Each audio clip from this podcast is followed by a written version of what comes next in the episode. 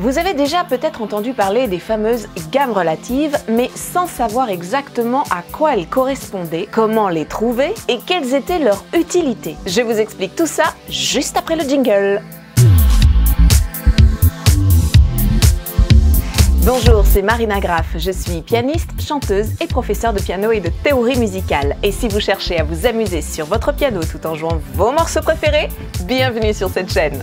Dans notre monde musical, et plus particulièrement dans le système tonal, sachez que toute gamme majeure possède sa gamme relative mineure. Et bien sûr, vice-versa, toute gamme mineure possède sa gamme relative majeure. Quelques petits points concernant ces gammes relatives. Deux gammes sont dites relatives lorsque l'une est majeure et l'autre est mineure. J'insiste bien sur ce point, il est vraiment très important de le savoir. La gamme qui sera en majeur aura une ambiance un peu plus festive, un peu plus joyeuse, un peu plus éclairée, contrairement à celle qui sera en mineur, qui elle aura plutôt une ambiance plus triste, mélancolique, un peu plus sombre. Savoir dans les gammes relatives, c'est qu'elles ont toutes les deux la même armure, c'est-à-dire le même nombre d'altérations à la clé, à côté de la clé de sol et de la clé de fa. Mais par contre, elles n'auront pas la même tonique, le même premier degré.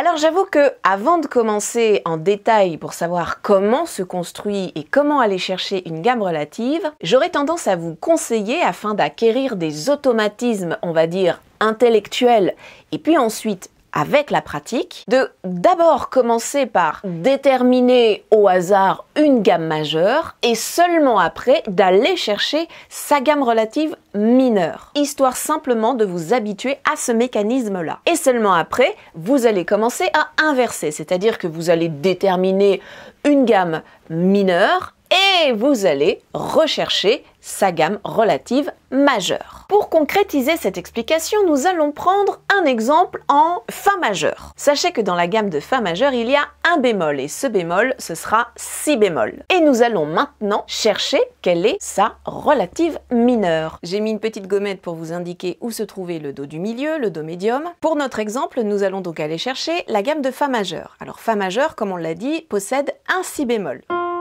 Fa, Sol, La, Si bémol, Do, Ré, Mi, Fa. Chaque note, je la rappelle, à part le fait qu'elle porte un nom différent, porte également un degré, un chiffrage. Premier degré, deuxième, troisième, quatrième, cinquième, sixième et septième degré. Le Fa a déjà été entendu une octave plus bas.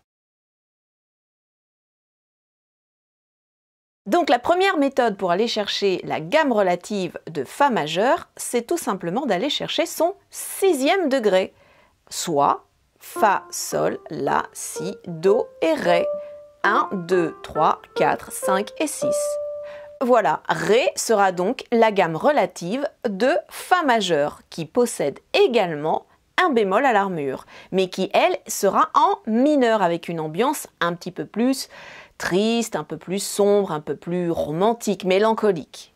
Je commence donc par la note Ré cette fois-ci, puisque c'est ma nouvelle gamme, c'est ma gamme relative mineure. Ré, Mi, Fa, Sol, La. Je n'oublie pas qu'il y a le Si bémol, Si bémol, Do et Ré. Vous entendez donc qu'entre ces deux gammes, l'une majeure et l'autre mineure,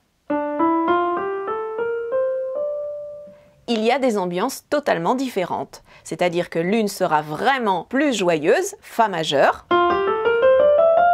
et l'autre un petit peu plus sombre, Ré mineur. Elles ont donc deux toniques différentes. L'une commence en Fa et l'autre commence en Ré. Et faites toujours attention aux altérations qui sont identiques. Dans les deux cas, nous avons un Si bémol En soi, c'est tout simple. Voilà, ça y est, vous avez déterminé quelle était une gamme relative mineure. Ça, c'est la première possibilité.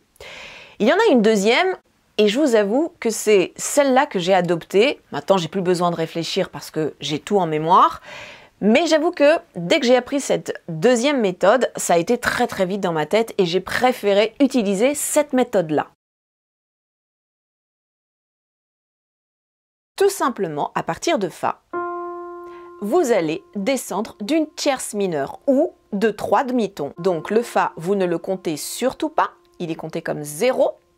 Et vous commencez à descendre de trois demi-tons. 1, 2 et 3. Voilà, vous avez votre gamme relative mineure, Ré mineur. Et voilà, c'est aussi simple que ça que d'aller chercher une gamme relative. Donc pensez bien, et afin d'acquérir des automatismes, de vous habituer à d'abord déterminer une gamme majeure et ensuite d'aller chercher sa relative mineure. Et c'est à vous de choisir quelle est la version que vous préférez. Soit d'aller chercher la sixte, soit de descendre d'une tierce mineure ou de trois demi-tons. Partons cette fois-ci d'une gamme mineure. Prenons un exemple en mi mineur. Mi.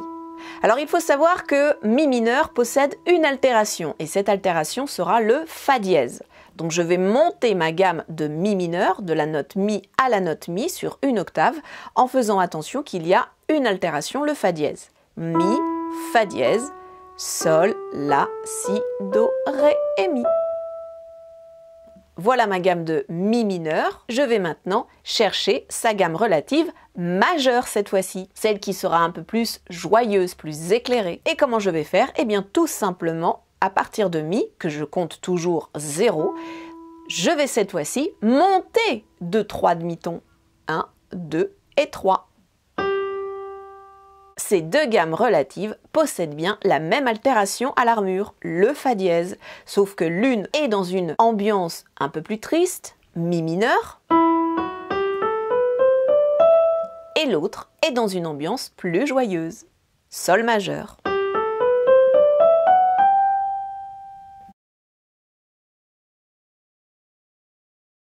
Personnellement, je préfère penser à l'histoire de la tierce mineure ou trois demi-tons.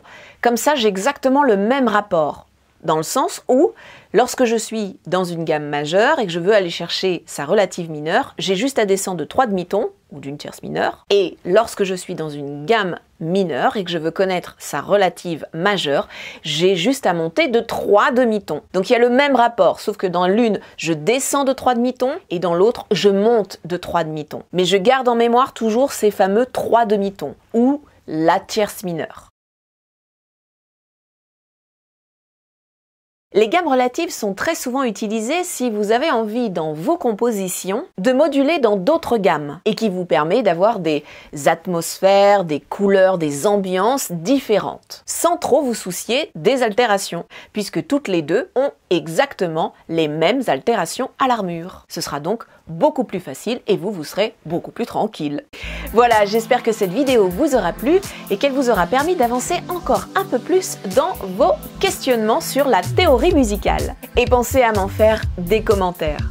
Si vous voulez en savoir un peu plus sur la théorie musicale, sachez que j'ai écrit un recueil de piano qui s'intitule Inspiration piano, éveillez votre curiosité au langage musical et dont je mets le lien en bas dans le descriptif et où j'y aborde les modes, les gammes, les accords et plein d'autres choses encore. Et moi je vous dis à très très vite pour une prochaine vidéo. À bientôt. Ciao